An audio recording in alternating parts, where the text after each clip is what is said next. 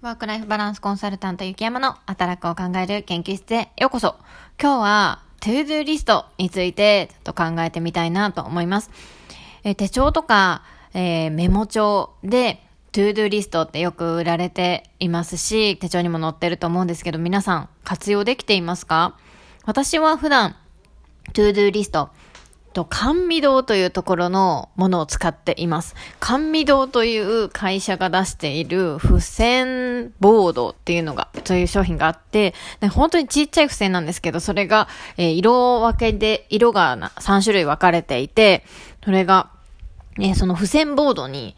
内蔵されている商品なんですよね。で、なんかこう付箋とその付箋を貼り付ける先のボードが一体化しているのでとても便利に使っています。こう仕事に熱中している時で、燃え尽き症候群になることがたまにあるんですね。皆さんもありますか？なんか、燃え尽き症候群っていう、大それた、うーん、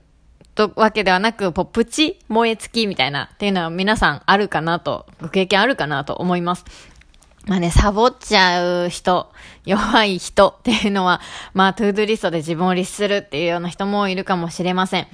で、その ToDo リストを立てるときのポイント、これ面白い話を読んだので、ちょっと今日シェアしたいなと思います。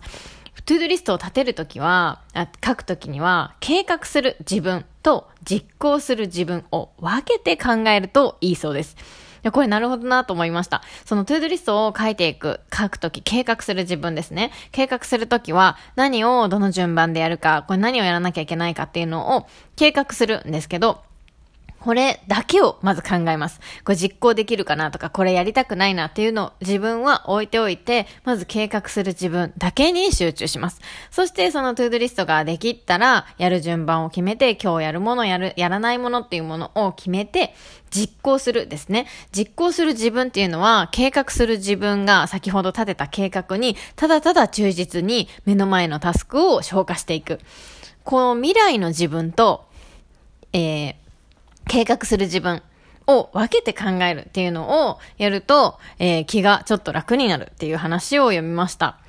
これはですね、あの、計画する自分から、えー、指南書をもらったっていうようなイメージです。 ToDo リストは、こう、計画する自分が、その後に実行する自分のために指南書、次の道を照らしてくれるものですね。だから、こう、じ、実行する自分にとっての ToDo リスト。ですね。これは、えー、計画する自分、過去の自分からの指南書ということで大事に受け取ると。で、それをもうただただやりきる。ですね。そう。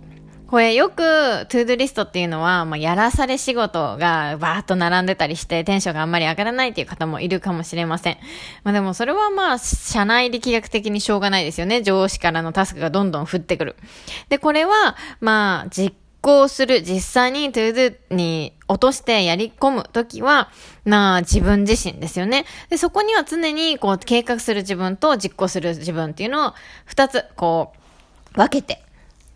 いくことが大事で、燃え尽き症候群になりそうだなっていう時には実行する自分をこの計画する自分が計画で救ってあげて律してあげる。そしてそのツールが ToDo リストである。っていうような考え方もあるのかなと思います。私も今週月曜日からですね、 ToDo リスト使ってちょっと今週は立て直していきたいなと思ってます。皆さんも今週頑張りましょう。お聴きくださりありがとうございました。それではまた。